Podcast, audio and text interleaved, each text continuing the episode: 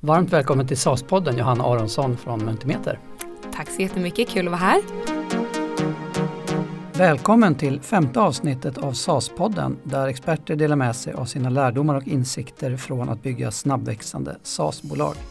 I dagens avsnitt träffar vi Johanna Aronsson, marknadschef på Mentimeter som säljer en tjänst för att göra interaktiva och engagerade möten med över 35 miljoner användare i 120 länder. Under vårt samtal kommer vi få höra Johanna beskriva hur man fokuserar sin marknadsföring när man har en produkt som är både freemium men också viral.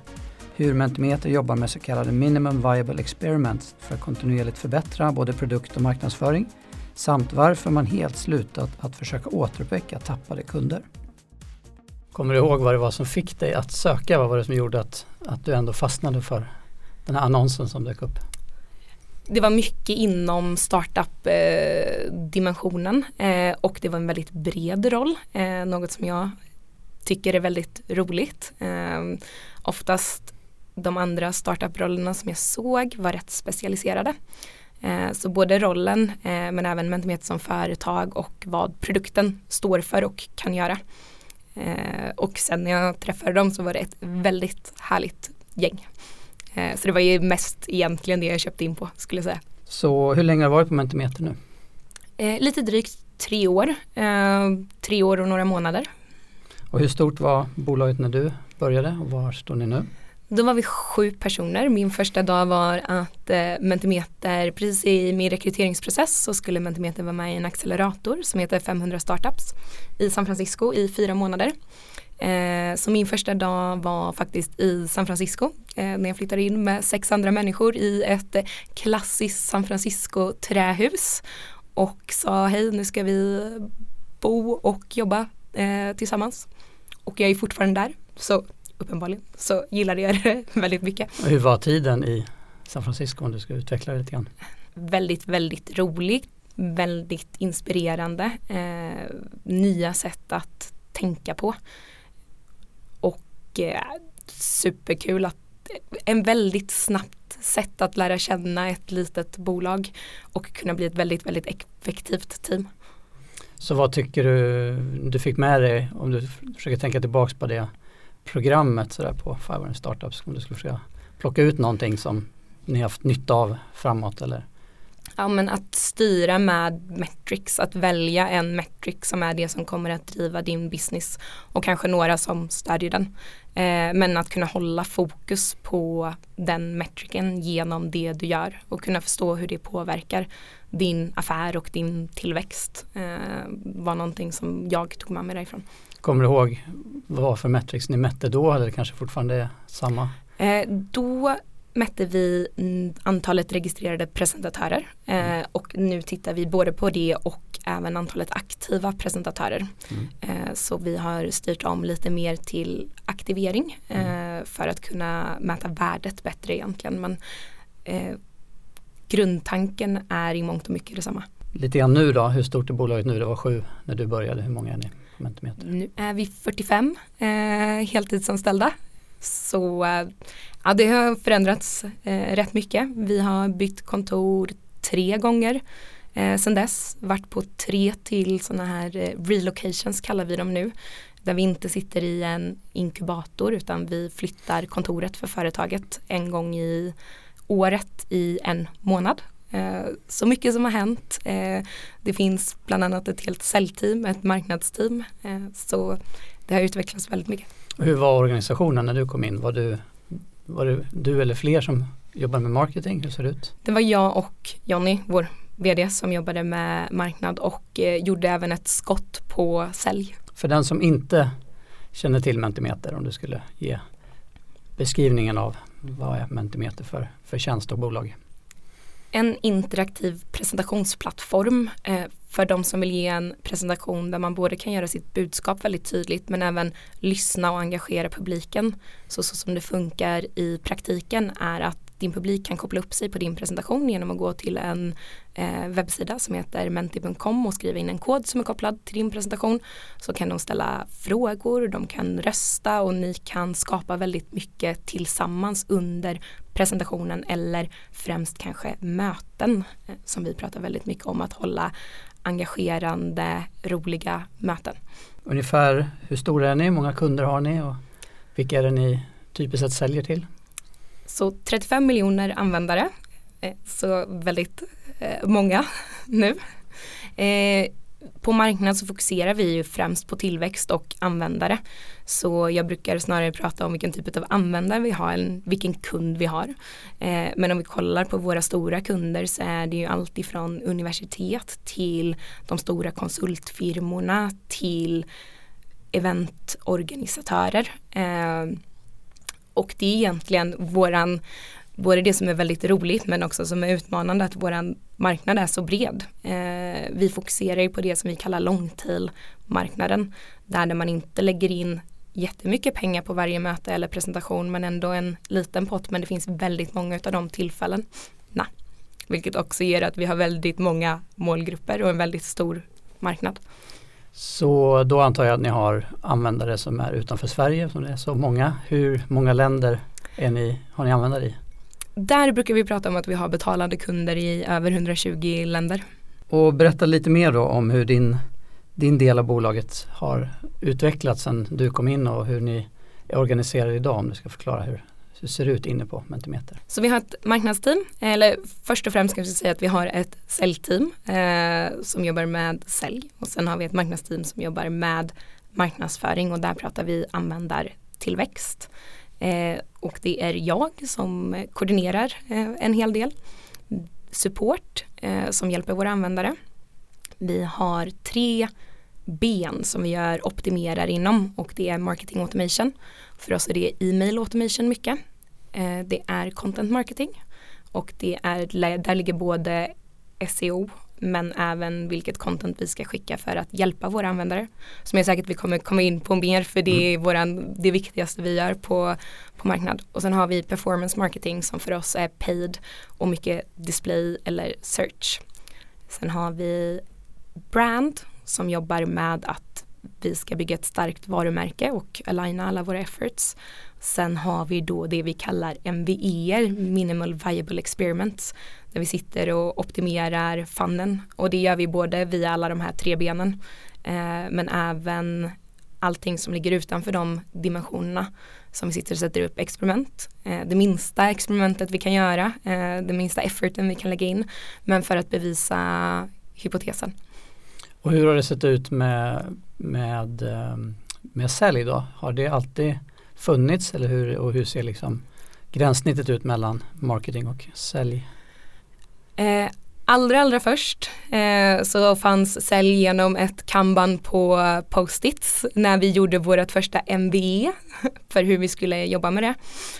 Insåg rätt snabbt att vi behövde någon som jobbade med det på heltid Eh, och anställde vår första kollega Martin som har byggt upp säljteamet som är uppdelade på account executives, sales development representatives, relationship managers och customer success managers som jobbar tillsammans med våra större enterprise-kunder. Eh, Så är det, är det det som är skillnaden mellan sälj och och marketing, storleken på kunden eller vad? Hur, hur? Ja, det är den största, den största skillnaden och främst i marketing så gör vi väldigt sällan skillnad på om det är en betalande kund eller en gratis kund utan vårt mål är att de ska använda Mentimeter framför en publik. Vi vill hjälpa dem att stå där och göra det på det bästa sättet och så många gånger som, som möjligt. Eh.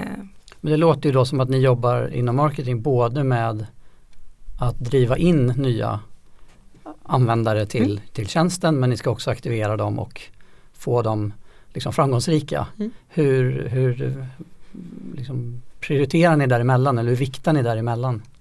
Det fina är att om vi får användare att använda Mentimeter live framför en publik. Det är vår största acquisition kanal, det vill säga att de som sitter i publiken registrerar sig för att bli presentatörer. Det är det som fyller våran funnel i majoriteten eh, utav vår tillväxt. Eh, det finns även en stark word of mouth funnel där vi inte har lika lätt att optimera. Men därför så fokuserar vi väldigt mycket på att i alla steg i fannen efter att ha registrerat dig att hjälpa dig att stå på scenen. För vi vet att det är så vi får in nya användare och jag sitter här och gestikulerar en loop mm. väldigt mycket med handen. Eh, vi kallar det casual contact virality, att det finns en inbyggd viralitet i produkten som gör att vi får nya användare och det är så vi har växt. Men kan du inte utveckla det, det är jättespännande. Så att om jag då sitter i ett möte för första gången och använder Mentimeter, om du skulle hjälpa, hur, hur påverkar ni mig nu då för att gå ifrån att ha varit med och svarat på några frågor på ett möte till att bli presentatör? Jag skulle säga att det vi gör majoriteten är efter du har tagit det aktiva valet att faktiskt vilja bli presentatör och hjälpa dig att stå på scenen. Det är där vi har lättast att hjälpa dig och det är där när vi optimerar där som vi får mest kvalitet ut. Eh, men även när du sitter i publiken så finns det ett flöde för dig att enkelt signa upp.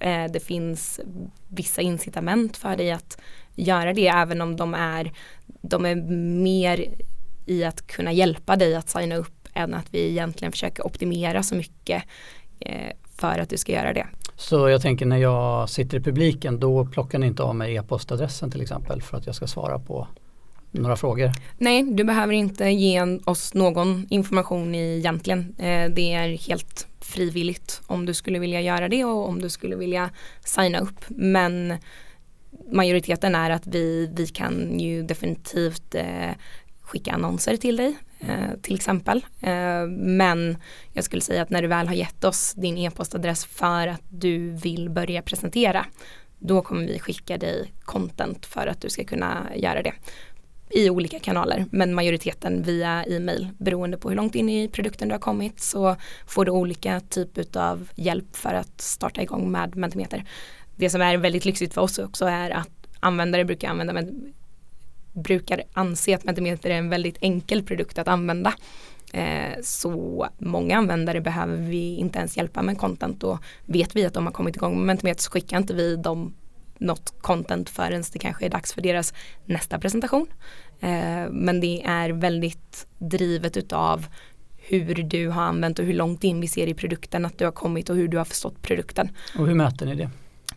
Det mäter vi via att man egentligen tittar på vilka, hur långt ner i fannen du har kommit och sen är eh, våran e-mail automation segmenterad på hur långt förstod du hur man skulle skapa en presentation, förstod du hur man skulle rösta, har du teströstat på din presentation eh, och baserat på egentligen stegen du har tagit in i produkten så har vi hypoteser som vi ofta har kring vilket typ av content som du behöver för att ta dig till nästa steg. Men vi försöker inte ta dig hela vägen till presentationstillfället på en gång utan vi försöker få dig att förstå alla stegen utav produkten så att du ska känna dig bekväm och stå på scenen och använda den. Så det låter ju som på min tidigare fråga som att ni har det är väldigt stor del marknadsteamet jobbar med, med produktmarknadsföring och egentligen produkten i sig är eran eh, marknadsföring, kan man säga så? Absolut. Eh, vi, marknadsteamet, 90% handlar ju om att hjälpa användarna att använda produkten. Eh, vi skulle växa förmodligen helt utan ett eh, marknadsteam, vilket ofta är frågan jag får när jag berättar om hur våran produkt eh, funkar. Men vi tittar ju på varje steg i fannen hur vi ska hjälpa en användare vidare, hur vi ska få dem att komma tillbaka att använda Mentimeter igen, vilka kanaler vi har och vilket budskap de ska få för att göra det. Så det vi gör är ju att få den här eh, loopen att bli effektivare, eh, att driva mer tillväxt. Men vi skulle fortfarande växa eh, bara med hjälp av produkten. Så nu har vi touchat den några gånger med loopen då. Du ja. sitter och gör lite cirklar här i luften också. Kan du inte utveckla det för den som inte är så van vid, vid loopar? Vad är det för typ av loop? Hur skulle du beskriva den som ni har eller ni kanske till och med har flera? Så man brukar prata om fyra typer utav acquisition loopar som man kan kategorisera in. Det är virala loopar, eh, det är content loopar, säljloopar och paid marketing loopar. Och om vi ska gå in snabbt på de tre som vi inte jobbar jättemycket med så har content loopar, den, den bästa content loopen är egentligen användargenererat content. Det vill säga kan du indexera någonting utav dina användares content för att driva in nya användare via SEO som skapar mer content som du kan indexera. Och för att ta ännu ett steg tillbaka så är definitionen av en loop att du kan sätta in en enhet utav någonting i loopen och få mer ut utav samma enhet. Så mitt tidigare exempel var content. Eh, men om vi tar paid marketing loopen så är det att du sätter in pengar på en annons du får ROI på och kan återinvestera den. Och i säljloopen så är det ju att en säljare kan sälja för, det funkar samma som paid-loopen egentligen. Man kan sälja och återinvestera de pengarna i fler säljare som kan sälja produkten. Men då till mitt ämne som är de virala looparna. Där pratar vi ofta att vi sätter in en användare och vi kan få fler användare tillbaks eh, utav det. Och där pratar vi bland annat om incentivized loopar. Eh, mycket alla Dropbox, få en trial, bjud in en vän, få en trial.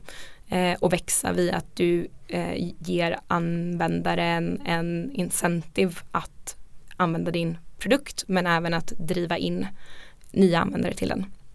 På Mentimeter pratar vi främst om två virala loopar. Det är den här casual contact virality bara genom att använda produkten så visar du upp den för andra och du använder den även tillsammans med andra. Ett annat exempel är ju Zoom. Eh, om du ska ha ett möte med Zoom så behöver även den du ska ha ett möte med använda Zoom och på så sätt så eh, använder ni produkten tillsammans och har du tur, nu har inte jag så stor insikt i Zooms marknadsföring men så skaffa, skapar ju det nya användare till dig. Så en användare genererar nya användare. Jag tänker att det är väl precis det som är likt där är väl att man sätter upp har jag en gång haft några Zoom, eller jag har haft några mm. Zoom-möten då kommer jag börja eh, vilja använda det från andra hållet, det vill säga bjuda in till Zoom-möten och så. Precis. Och det är liknande så som ni ja. får till det på Mentimeter också då. Speciellt när du har en bra produkt så att du får en bra produktupplevelse så att du vill känna samma känsla själv fast det är du som är hosten och vi pratar ju ibland om meeting hosts så det är en rätt stor likhet. Och sen pratar vi även om eh, den klassiska word of mouth loopen. Du använder produkten och du vill dela med dig av att du har använt den till någon annan som du tror skulle ha användning för den. Eh, den är ju svårare att eh, på ett tangible sätt påverka förutom att ge användaren en så bra upplevelse som möjligt. Därför så fokuserar vi mest på att optimera den här casual contact viral loop. Och kan du ge något exempel där på, förstod ni att ni hade den här virala loopen när du började till exempel? Ja, eh, vi stod att det var så vi växte. Eh, vi hade väldigt mycket kvar att utforska inom hur vi skulle optimera den och det har vi fortfarande och det är därför vi fortsätter att fokusera på den. Det finns så mycket man kan göra eh, i loopen för att hjälpa användaren igenom egentligen då som blir över till fannen. Eh, där vi fortfarande har massor som vi kan, kan göra. Men ja, eh, vi förstod att vi hade en, vi förstod att det var våran go-to-market eh, och att det var där vi skulle fokusera. Sen har det väl utkristalliserat sig längs vägen ännu tydligare att det verkligen är i loopen som där vi har störst utväxling på aktiviteterna vi gör i och med att det fina med loopen är ju också då att den snurrar, att en användare genererar nya användare som genererar nya användare. Så skalan på det du gör eh, kan du lätt bevisa och du kan lätt räkna på det. Kan du ge något, någon, några siffror på förhållandet mellan presentatör och publik och, hur det här sprider sig? Finns det något du kan berätta om det? Ja, vi brukar säga att det, det här är, nu, nu går vi in på den, den, extra nördiga när det kommer, det beror på definitionen. Men vi brukar säga att det i snitt sitter 16 personer i publiken. Eh, som eh, röstar och interagerar. Och på, på en skala på den typen av antal användare vi har så gör det också att vi kan växa väldigt snabbt. Vi brukar säga att vi year over year växer de flesta metricsen, eller alla metricsen, mellan 150 och 170 procent med den skalan som vi har hittat här. Både presentatörer och eh, antal möten till exempel? Presentatörer, publiken, eh, intäkter. Det är egentligen genomgående i, i hela Mentimeter. Och kan du göra något exempel då på, för du pratade om att ni, ni visste om att ni hade en viral loop mm. och ni har gjort mycket förbättringar på den. Mm. tycker att det finns mycket kvar att göra. Om mm. vi backar till vad har ni gjort? Skulle mm. du berätta några så här succéer som har gjort mm. att ni så här förbättrat loopen? Ja.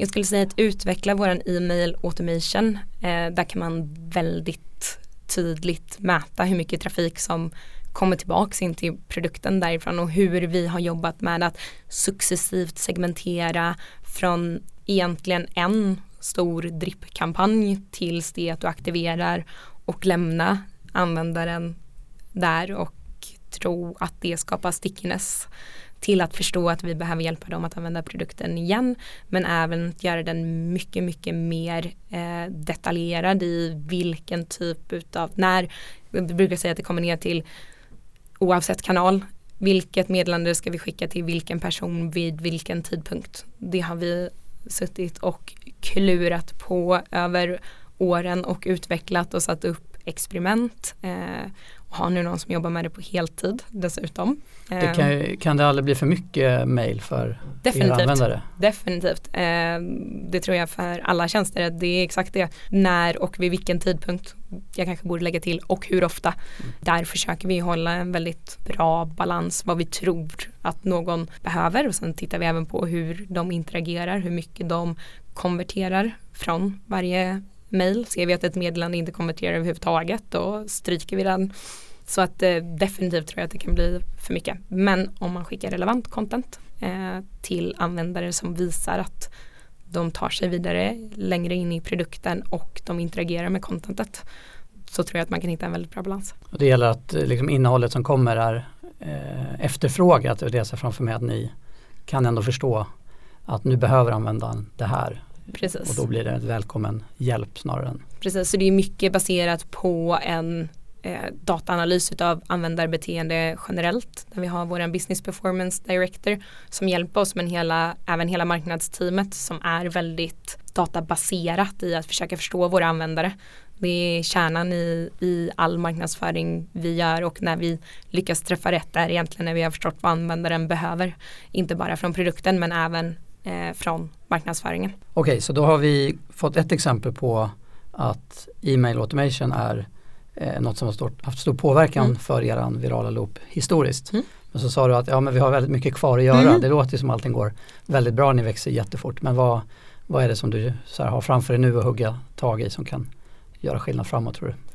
Vi sitter och kollar väldigt mycket på de här MVEna och vad vi kan, vad vi kan förändra i kanske affärsmodellen, kanske inom väldigt många olika områden.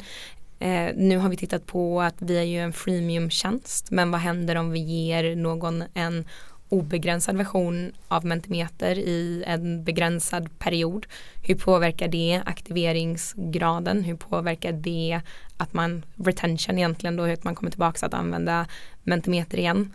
Då kan vi sätta upp våra hypoteser eh, vilket har beskrivits som väldigt akademiska. Eh, men där vi både kan titta på om det påverkar aktiveringen men även värdet utav den aktiveringen jämfört med om vi får någon loss i conversion. Eh, där vi kan sätta upp eh, härliga formler eh, för hur mycket loss i conversion vi skulle kunna tänka oss att ta givet att vi får en ökad aktivering.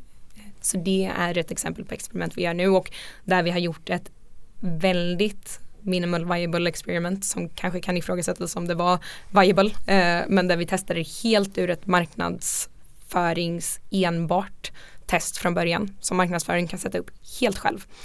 Eh, kanske med lite hjälp men i princip vi kan göra det i mångt och mycket själva när vi får ett bevis för att hypotesen stämmer så kan vi ta det vidare till produkt och säga att det här ligger i gränslandet mellan produktmarknad, mentimeter som helhet. Vad kan vi göra för att testa det här på en större skala? Och där vi först testade via mail som vi sen då kan testa i produkt och visar det sig att vara lyckat så kan vi skala ut det på hela användarbasen egentligen. Men hur tänker ni kring att göra experiment som är tillräckligt annorlunda mot det man redan har kontra att göra experiment som är mer förfina, sånt som man redan vet funkar. Har ni några diskussioner kring, kring det? Hur vi prioriterar? Ja, och hur ni väljer ex experimenten som ni ändå sen gör. För det antar att ni har mer experiment på bordet än vad ni hinner med att exekvera. Definitivt. Eh, vi tittar på en, hur mycket mycket effort kräver det här för att vi ska kunna designa experimentet för att ge oss ett rättvisande resultat eller eh, att det ska finnas en tydlig hypotesen verkar vara sann eller falsk. Så det är den inputen både från marknad, från produkt eh, och summerar det i egentligen så här mycket tid tror jag att det tar. Sen gör vi beräkningar på alla våra unit economics som vi brukar prata om, det vill säga hur våra användare normalt sett beter sig. Hur mycket de aktiverar, hur mycket de eventuellt betalar eh, och ser vad skulle vi kunna ha, hur, vilken impact skulle det här kunna ha, hur mycket skulle det eh, kunna skala. De två tillsammans blir ett gemensamt betyg på experimentet och hur vi ska prioritera. Och ibland prioriterar prioriterar vi att vi ska kunna få ut någonting snabbt och testa. Och skalan kanske blir sekundär. Och ibland prioriterar vi att nu har vi resurser och tiden att vi kan lägga in i det här experimentet. Och vi ser att det finns en väldigt eh, hög potentiell utväxling. Sen finns det även en tredje variabel som är risken på Mentimeter som helhet när vi förändrar de här användarbeteendena som vi kan förutse vilket är väldigt viktigt för oss för då vet vi också hur det kommer se ut för oss i framtiden. Så tror vi att det är ett högriskexperiment så väger vi in det i den totala prioriteringen också. Men någonstans där, eh, där vi försöker kombinera något godtyckligt kvalitativt tänk eh, med att underbygga det med data och få en prioriteringslista. Var kommer idéerna ifrån? Vilka experiment ni ska, som ni har liksom i listan på möjliga experiment? Det kommer lite överallt från i organisationen. Eh, mycket av det för mig kommer ifrån att jag sitter mycket i supporten. Eh, där jag får den här kvalitativa, vad behöver våra användare, vad, vad har de eventuellt problem, eh, vad skulle de behöva mer och det föder in i både experimenten men i all marknadsföring vi gör. Om jag ser att det här verkar vara eh, någonting som användare verkligen, verkligen gillar eh, då kan vi bestämma att det här ska vi promota i våra mail. Kan jag se att det här verkar vara ett, ett steg där det skapar förvirring för användare så kan jag försöka mitigera den risken genom att vara proaktiv i mailkommunikation. Men även det här, det här verkar användaren verkligen vilja kunna, låt säga till exempel med trial. De vill verkligen kunna testa den här featuren som ligger bakom betalväggen. Ska vi då designa ett experiment för att se vad det har för impact på aktivering och conversion. Ibland gör vi dedikerade eh, workshops till det där vi skickar in lite ingångsvärden eh, på saker som vi har sett och det som vi hur vi designar experimentet är ofta någonting vi alla bestämmer tillsammans eh, där alla specialistkunskaper kommer in. Ja, men vi ser det här med att den här featuren ligger bakom betalväggen. Och då får vi idéer från e-mail automation som ger oss, ja men det här skulle vi kunna göra via mail, vi får från performance, det här skulle vi göra via betalda kanaler, vi får för content, så här skulle vi kunna paketera och sälja det. Och det blir experimentet i slutändan. Tillbaks till en grundfråga om produkten, vad är liksom brytpunkten idag mellan eh, gratis och betald? Hur har ni lagt den? Eh, det finns då en helt gratis version, det finns en basic version, det finns en pro-version eh, och det är de tre största för våra, våra online payments, vilket är det som jag jobbar med mest. Sen finns det även en Teams eller Enterprise-stil eh, där det går över till sälj. Men i gratisversionen så har du ett visst antal interaktiva frågor du kan skapa. Det är den största brytpunkten för att gå över till basic för då kan du skapa så många frågor du vill. Du kan även exportera ut resultaten till Excel. Eh, jag skulle säga att det är de två största featuresarna som användare köper in på där. Och när du går upp till Pro-versionen då kan du branda din presentation. Du kan lägga upp din logga, du kan välja färger och det finns väldigt många extra coola features du kan använda men för att inte prata om vårt eh, erbjudande allt för länge skulle jag säga att det är de största eh, skillnaderna mellan planerna. Och den här delen av kundbasen de betalar med kreditkort? Ja. Så det är self-service rakt igenom? Precis. I och med våran marknadsdefinition, den här långtid-definitionen så är ju det som vi jobbar med, med, med marketing om och sen att vi inte jobbar så mycket aktivt för att driva någon till endera planen egentligen eh, så är det ändå i kreditkortsdimensionen där vi främst jobbar. Self-service-produkten. Och hur sker liksom överlämningen till sälj då? Om du bara vill toucha någonting på hur ni samarbetar med ert säljdel. Jag skulle säga att den största touchpointen vi har tillsammans är när vi får in inbound leads. De får ju främst in till support och då sitter våra supportspecialister och filtrerar över dem till sälj. Eh, vi hjälper även dem att via hemsidan fånga in leads eh, som är intresserade av att köpa ett aktivt val där jag säger jag vill köpa mer än vad ni har tillgång till på hemsidan kan ni sätta mig i kontakt med sälj. Så går den automatiskt över till sälj. Och vad kan det typiskt sett vara för något som kunden inte kan köpa själv som de behöver ta kontakt med er för? Egentligen antalet licenser som de vill köpa. Du kan köpa upp till tio licenser på hemsidan och vill du köpa mer så går det över till säljteamet. Vi var inne tidigare på det här med att eran virala loop fyller på med eh, användare tror jag du sa till eran funnel. Mm. Kan du inte beskriva lite mer där kring stegen i eran funnel sen när ni har användare där och vad, vad ni gör där för att flytta dem mellan de olika stegen? Yes, så du registrerar dig, eh, du kommer in som en användare och sen kommer du till lite olika steg i produkten. Det första du behöver göra för att kunna använda Mentimeter är att skapa en presentation eh, och välja vilken typ av interaktion du vill ha med i din presentation.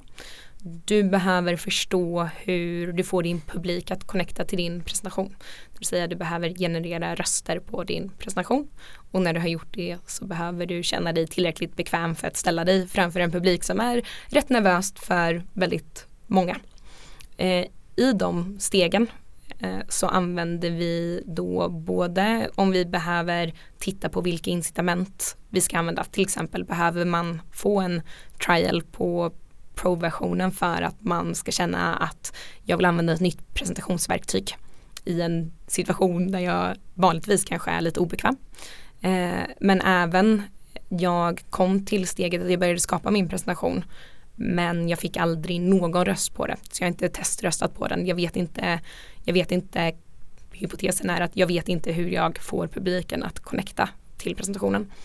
Och sen i våra olika kanaler som vi har att kommunicera med användare så skickar vi dem olika typer av kommunikation för att hjälpa dem till nästa steg för att de ska kunna vara så förberedda som möjligt för att ställa sig på scen.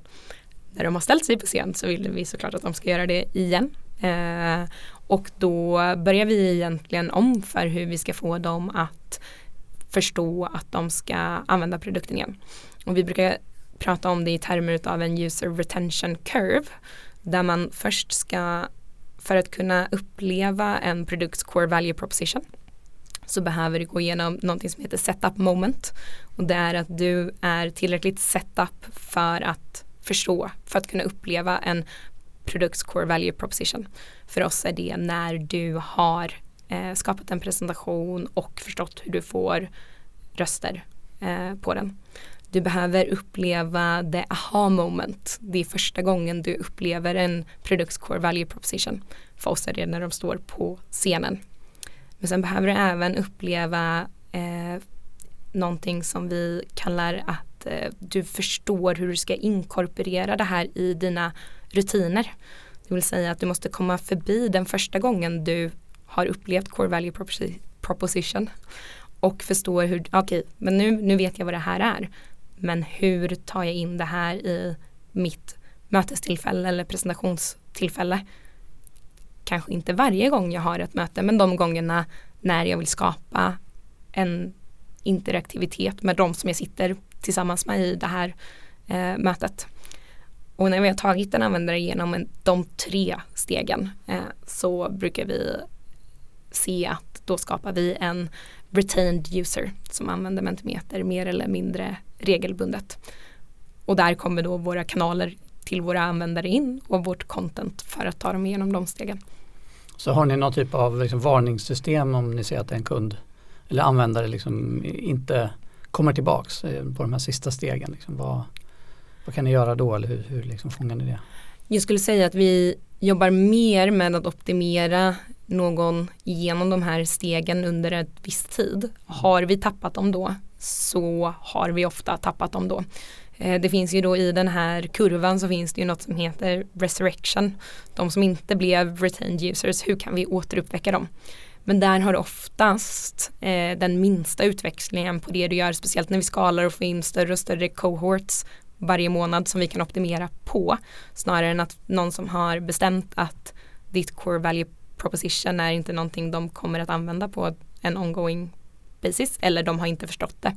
Att försöka förstå dem, att förstå det eh, och förstå hur de ska använda det regelbundet är ofta svårare än när du har en helt ny cohort som du kan påverka. Så oftast lägger vi fokusen där. Så när väl, om man väl har tappat dem då är det bättre att ni ser det högre payoff på att liksom lägga energin på någonting annat än att försöka väcka ja. dem till liv igen. vi gör en, en, vissa saker som vi gör när vi gör större kampanjer och går ut i hela användarbasen. Men jag skulle säga att majoriteten ligger ändå i, i de här nya cohortsen vi får in. Och då kan vi alltid ändra automatiseringen där det är svårt att gå in och efterautomatisera eh, något. Och vi gillar ju automatisering. Du har ju varit på Mentimeter nu i tre år och du nämnde innan att du inte har varit eh, liksom, nörd på SAS hela mm. ditt, eh, ditt yrkesverksamma liv. Vad, vad tänker du så att du vet nu som du önskar att du hade bättre koll på när du klev in där i huset i San Francisco? Jag tror hur fundamentalt, och jag vet inte om det här är SAS specifikt, men om du har en SAS som riktar dig till den här stora marknaden, långtail-marknaden som vi pratar om, hur fundamentalt det blir för allting som du gör för att försöka hitta skala och försöka nå den marknaden där du inte får så mycket utväxling på ett mer riktat eh, initiativ utan du behöver designa allting du gör för att anpassa dig till den marknaden du har definierat och hur mycket det faktiskt påverkar hur du strukturerar ett team, hur du prioriterar, vilka typer av initiativ du gör eller inte gör kanske främst för att matcha in med marknadsdefinitionen. Det tog ett tag för mig att eh, landa i. Så kan du göra något exempel där på något som jag skulle, annorlunda? Ja, men jag, jag gick in och jag ville definitivt optimera för att vi skulle få fler personer att betala för Mentimeter. Eh, där vårt mål är att tillväxt och växa och växa produktanvändningen för att nå massmarknad. Eh, där jag gick in och sa men, men varför fokuserar vi inte på det här? Eh, och det tog mig några, jag skulle säga, jag kanske inte är så snabb på att fatta men det tog mig nog sex månader innan jag började förstå varför vi gör saker på det sättet som vi gör eller vilka saker vi ska göra för att växa och hur vi kan prioritera där. Nu har ni, vad sa du, 35 miljoner användare, miljoner användare och eh, ni har en, som på ett sätt känns som en ganska enkel produkt. Vad skulle du säga är liksom visionen för Mentimeter om du tittar tre, fyra, fem år framåt? Så här, hur stort kan det här bli? Är det bara fler användare eller är det någonting mer som, som eh, ni ser där borta som ni kan lägga in i bolaget? Jag lämnar produktvisionen åt produktfolket. Jag tror att de har en mycket bättre definition eh, på det. Jag tror att för mig är det fortfarande visionen att vi kan skapa, att vi kan förändra hur man gör möten. Att vi kan göra dem mer inklusiva, att vi kan göra dem mer transparenta när organisationer håller sådana typer av möten så blir de också mindre hierarkiska. Alla får chans att säga det man vill säga på lika villkor. Vi brukar prata om eh, the loudest voice eh, är de som ofta traditionellt sett är hörda. Eh, det ofta är status att vara den som pratar, att ge presentationen, man vill vara i kontroll och oftast i möten så blir det mer hierarkiskt att den som står uppe framför skärmen och styr presentationen är även den som styr mötet istället för att man styr mötet tillsammans och tar tillvara på allas kompetens i det mötet eller i presentationen.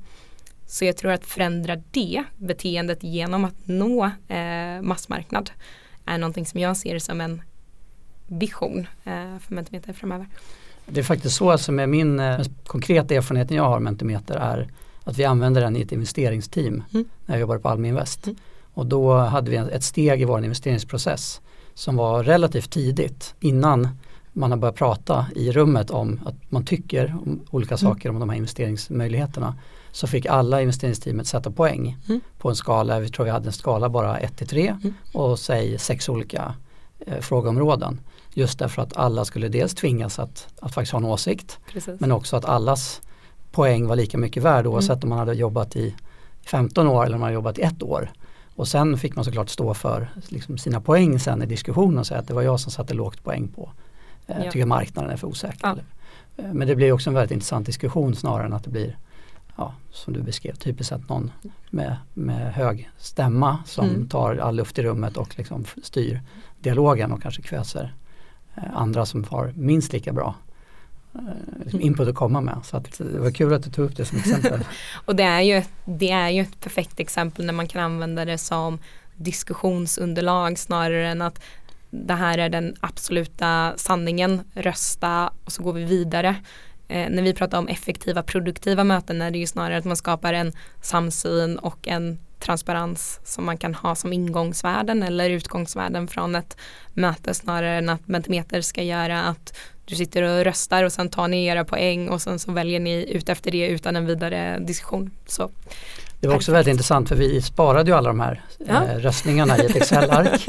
och det var ju rätt kul när det har gått några år mm. och man har röstat på bolag som man både har investerat i men mm. också såklart de flesta rent matematiskt tackar man nej till. Mm. Det är också intressant sen att samköra med hur gick det för de här bolagen Precis. och hur gick det på de eh, parametrarna där vi hade kanske då tillsammans satt väldigt lågt. Mm. Eh, och det, där kan ibland ge väldigt mycket upphov till så självrannsakan, utvärdering, att se att ja just det, hmm, vi var inte så bra på att bedöma typiskt sett är ju teamet det svåraste att bedöma som har med människor att göra men, men även andra parametrar kan man mm. gå väldigt fel på eh, som investerare och, och den inlärningsloopen är ju eh, väldigt värdefull. Ja, även att kunna reflektera tillbaks på någonting är ju, det gör ju vi mycket också med saker där vi mäter över tid och ser hur vi utvecklas över olika värden, våra kulturella värden till exempel och kunna reflektera tillbaks varför någonting är högre eller lägre och lära sig utav det. Kan du säga någonting om eh, att Mentimeter används olika i olika länder? Ser ni några kulturella skillnader i hur man har möten och hur produkten används? Nej, inte direkt skulle jag inte kunna säga att vi har gett jättebra data på det eller att jag har jättebra data på det. Vi har ju börjat titta lite mer på landspecifikt men i och med att vår go-to-market är helt oberoende utav land så har vi inte gått in riktigt mycket i detaljer det. För ni finns i alla, ni har så att säga mycket användare i olika både Asien och Precis. Afrika, Amerika, ja. Europa. Mm. Jag skulle säga våra största marknader är ju fortfarande Europa och USA. Mm. Eh, men ja, definitivt vi finns i alla världsdelar. Och någon utmaning då som du tycker att ni har inom marketing för Mentimeter? Jag har ju den, den eh, lyxigaste utmaningen som finns. Eh, det känns alltid väldigt konstigt att ta upp den men det finns väldigt få investeringar som vi har hittat utav marknadsbudgeten som kan tävla med att optimera den virala loopen. Så vi har ju försökt hitta sätt att addera till våran go-to-market genom att gå utanför den virala loopen, att investera pengar i olika aktiviteter där vi inte kan skala upp, där vi skulle ha möjlighet att faktiskt ha pengar som vi kan investera för att växa snabbare i andra aktiviteter. Men där vi ser att vi hela tiden drar tillbaka det till att om vi investerar in i virala loopen så är det det som ger oss utväxling. Och varför kan ni inte göra både och menar du? Att ni både till exempel gör paid och utvecklar produkten? Ja men paid gör vi men vi har även sett att det är vi gör det till användare. Vi optimerar eh, virala loopen så vi kan investera in pengar men det är i virala loopen som vi kan hitta skalan. Utanför har vi ännu inte lyckats göra det. Inte sagt för att vi inte kommer att Så på vilket sätt hittar ni inte skalan menar du utanför? Vad händer då? Om vi till exempel gör en acquisition-kampanj till användare som inte har talas om Mentimeter så ser vi att de inte följer våra vanliga unit economics och det gör att vi inte får tillräckligt många fler personer som står på scen eller som egentligen ger oss ROI på investeringen. Investerar vi dem innanför virala loopen så ser vi ett helt annat eh, beteende.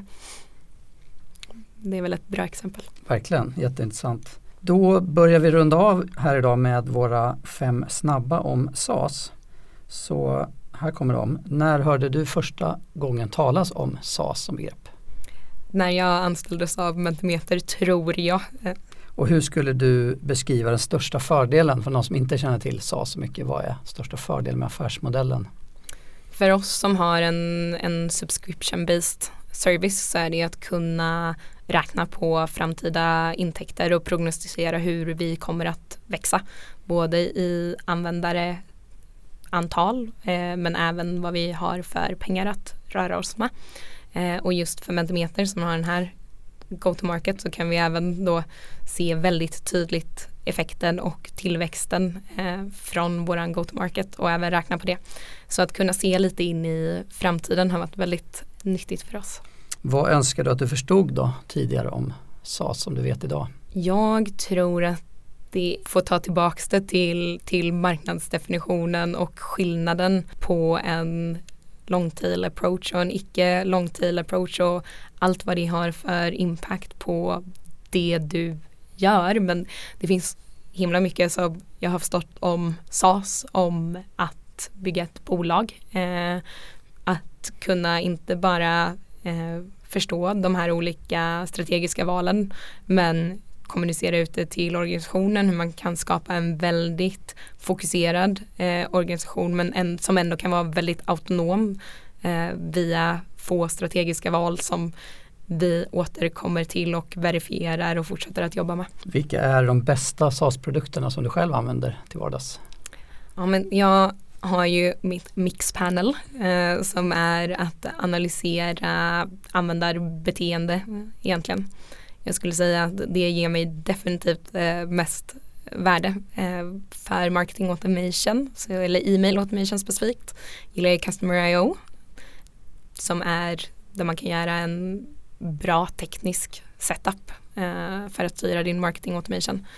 Och utöver det så gillar jag ju inte kom väldigt mycket också. Och avslutningsvis då, vem skulle du önska att få höra här i SAS-podden?